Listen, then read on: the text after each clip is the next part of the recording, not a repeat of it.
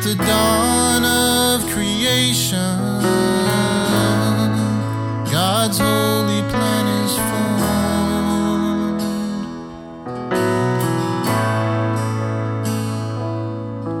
And with all of His attention.